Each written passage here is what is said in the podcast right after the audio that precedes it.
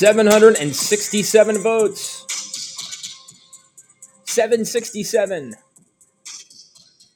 That was the margin of the Texas congressional primary in southern Texas, which we previewed a week ago here on Too Close to Call with the incumbent Henry Cuellar and the progressive challenger Jessica Cisneros. And the result is a 767 vote difference. Hey, everybody, I'm Dave Catanese. This is Too Close to Call, the Substack. We're doing another rant this week. We did one a few weeks ago. It went 21 minutes. People enjoyed it. Got good reviews, but mom said, hey, you could probably go five minutes. You probably cut five minutes. So we're going to try to cap this at 15 minutes. I'm already at one minute. So the pressure's on. And this is, you know, unfiltered. I don't cut it up. It's not edited. This is me talking into the, the Substack tubes and it goes up. But I want to talk about Texas and the Texas primary takeaways from this Tuesday. We're also coming to you a little earlier this week to jump on it. It's a Friday. We usually go Saturday mornings, but it's a Friday because the urgency of these Texas results might as well hop on them. So, Texas was the first state to vote in 2022, held their primaries. If you read last week's post, the first test for the left in 2022, you are up to date. But the result in that southern Texas congressional race between Henry Cuellar and Jessica Cisneros, whoo, close. 767 votes. Cuellar came out on top, but just barely. So our prediction held that he was the favorite, but he didn't get to 50%, which is the rule in Texas, which means you go to a runoff. And in Texas is wild. They have an 11 week campaign, basically. They don't have the runoff until May 24th. So this is basically a brand new campaign with both candidates starting from scratch. And if you're Henry Cuellar, who's the incumbent here, longtime incumbent, mo- most moderate, one of the most moderate Democrats in the House, you got to be a little nervous on that margin. I, you know, she got much closer than I thought, than a lot of people thought. But now comes the hard part. And I think she's got a shot at doing this, but it's still going to be difficult. Because what happens during a runoff in 11 weeks, people lose interest. It's hard to stay engaged if you're just a regular voter.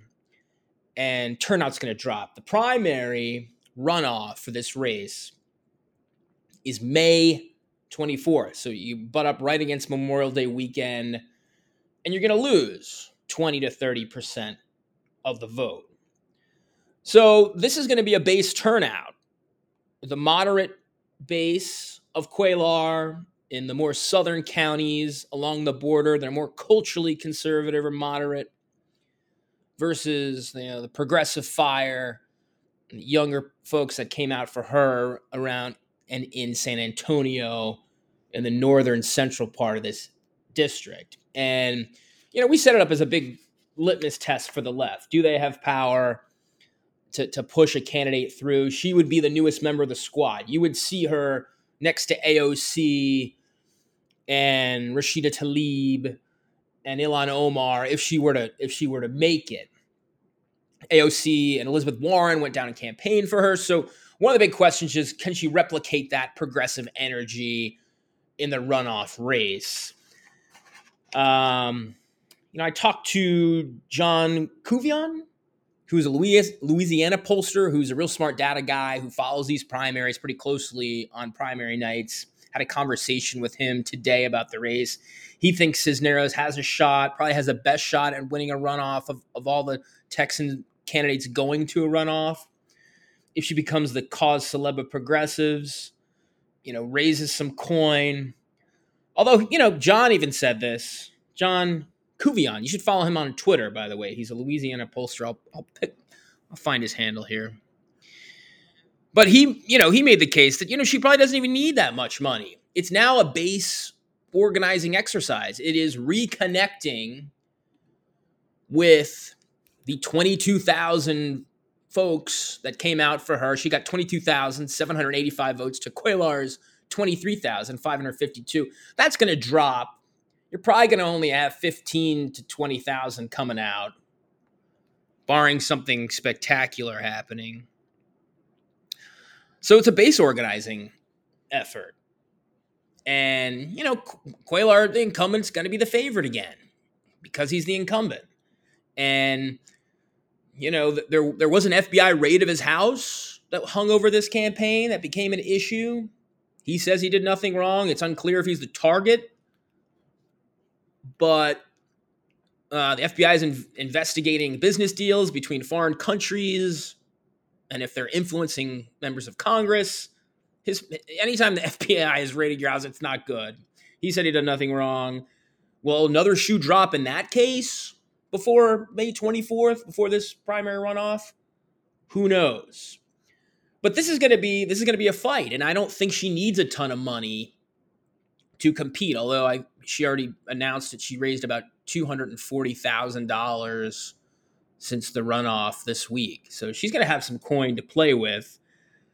But you're not really convincing any new people with this anymore. You're going to your base and you're saying, "Come back out. Don't forget about us." Um, on May 24th. So you got to keep your eye on the Cuellar Cisneros race in May when other states will begin to start voting. May's a big primary month. May 3rd, uh, Ohio goes, uh, then Kentucky and Pennsylvania and North Carolina. Uh, Pennsylvania, North Carolina, Ohio, big, big states for Senate races and other races as well. So we'll be watching all those. But Texas goes first, and that's why we're talking about Texas. Uh, John Couvillon hope I'm saying his name right. I asked him to today. John Couvillon. John, if you hear this, tell me if I'm saying it wrong. He's the founder of JMC Analytics, and uh, he's a pollster and campaign analyst. His Twitter, you should follow him at Win with JMC at Win with JMC. He's great on primary nights, and he, his conversation informed a lot of what I'm going to talk about. So I wanted to credit him properly. Um, so beyond that Texas 28 congressional race, uh, the other primary I was watching was the Texas Attorney General Republican primary. We had Ken Paxton, another guy who's got corruption hanging over over him. Um, uh, you know, he's got he was he's been indicted. He's been indicted. Um, but you know, he was challenged by George P. Bush, son of Jeb. And there were two other candidates in the race Louis Gohmert, he's kind of this wild congressman, and then uh, Eva Guzman, the Supreme Court um, judge. And they basically split the vote. Nobody got to 50 in that race either. So this one's going to the runoff, the Texas Attorney General race. And this is just interesting because you got a Bush trying to keep the legacy going in Texas. And Paxton is the incumbent, and Trump has endorsed Paxton and now it's Paxton and Bush in the finals, also on May 24th. And you can read more about this on the post that I wrote at the beginning of the year the five most consequential primaries. Paxton isn't out of the woods yet, but he has a better shot than I think um, um, than Bush because Bush has basically got to cobble together the rest of that coalition. The Gohmert part of the Gohmert folks and the Guzman folks. He's got to get most of those people on board in order to o- overtake Paxton. Although Paxton only hit 43% of the vote, and that, as an incumbent, that's never great. So that's the other runoff, key runoff to watch going into May. Um, you know, one thing interesting about these primaries and watching them come in as I was Tuesday night. Most people watching the State of the Union, but this this is what I was watching Tuesday night. Just never don't judge the early results. These results don't come in in any specific order. The first results of the Cuellar Cisneros race had Cuellar up 72 to 20 percent with only 20 percent reporting. And even Dave Wasserman, who's the expert of calling these races, he's like, it looks grim for Cuellar. Well, by the end of the night, Cuellar was ahead because they hadn't count most of the votes. So just as you're watching, I mean, we, we should have learned this from 2020, right? When Trump built out those big leads and he was up by 20 points in Pennsylvania and he's saying, see, I won. No, we haven't counted all the votes. We haven't even counted half the votes. Like, relax. Even political reporters, even smart people get wrapped up in this. Whoa, you're down by a lot. Well, you haven't even counted any of my parts of the counties. You know, it's like relax. So just remember that as we go forward. Um, some top lines here, not good news for Democrats, which I think we know by now, just to take away from Texas, since this is the first big bulk of people that are voting. Um, you know, turnout was up for Republicans. 1.9 million Republicans turned out in Texas, or 1.9 million Texans pulled Republican ballots, I should say more accurately, compared to about a little over a million Democrats. So that's about a 900,000 person advantage of who's just coming out to participate. Compare that to 2018, the last midterm. It was 1.5 million Republicans to about a million, a little over a million Democrats. So Democrats held their turnout, but you saw a huge boost of, of Republican turnout. And that is ominous. That's just a data point to keep in mind for the fall. It seems like there's more energy, at least in Texas, these first results on the Republican side.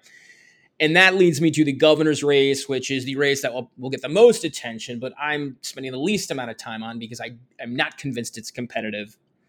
The Texas governor's race, where you've got Greg Abbott, the incumbent Republican, who is moving pretty far to the right, or has to, to shore up his primary, and he advanced without a runoff, versus Beto O'Rourke. I think you remember him, the former presidential candidate. That didn't work out but he did run against Ted Cruz in 2018.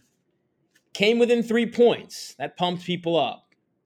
And Beto's going for it again. It doesn't look good for Beto this year in Texas. It's just going to be tough to win statewide. Remember, 2018 was a good year for Democrats. They were repelling against Trump. People were pissed off. Democrats won Congress back. They won governorships.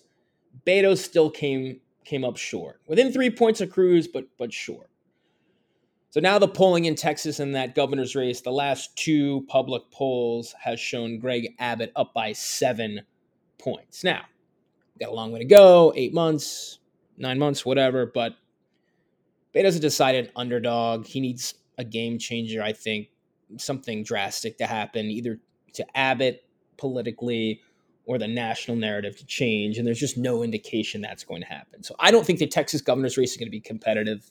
You can argue me, with me if you want, but that's the race I'm, I'm spending the least amount of amount of time on. But watch the Texas AG race. Paxton versus George P. Bush, Jeb's son. I think it's going to get nasty. Will Trump get involved because he has endorsed Paxton? Will he go after the Bushes one more time to stick the knife in and and and rid Texas of the Bush dynasty. That's an interesting interesting race. And then just to recap, Texas 28, Cuellar versus Cisneros, which I think is the marquee race, just given how, how tight it is. And I think it's going to be tight again. This will be a close race. I think both bases will come back out. It's just going to be about who's more motivated. Do you want to keep your moderate congressman, Henry Cuellar, he was sort of a Joe Manchin, you know, just to nationalize it. He's sort of a Joe Manchin Democrat, very moderate, more culturally conservative. He's gotten donations from the Chamber of Commerce. He'll work with Republicans. Um, versus Cisneros, who's much more progressive, even on abortion, um, on Medicare for all. She'd be a squad member. The the only other wrinkle here is if Cisneros, Cisneros pulls this out, and it's a big win for progressives in May, on May 24th, Republicans are going to heavily target that seat because they're going to say she's out of touch with the with the border issues, with crime, and Republicans could make that seat competitive because you may have voters say she's young, she's too liberal, she's not ready. Cuellar, we know he's a known entity. We'll stick with him, even though we might be more conservative, we might be Republican but they might flip their votes on Cisneros. Some progressives aren't going to like that, but I think the Texas that that could be another Republican pickup. It'll at least be competitive. If the bottom falls out for Democrats, that race could become very competitive um, with Cisneros as the nominee. But they have 11 weeks to campaign for that. So we will be keeping tabs on that and everything else in Texas. I've got three seconds left for the rant. Bye.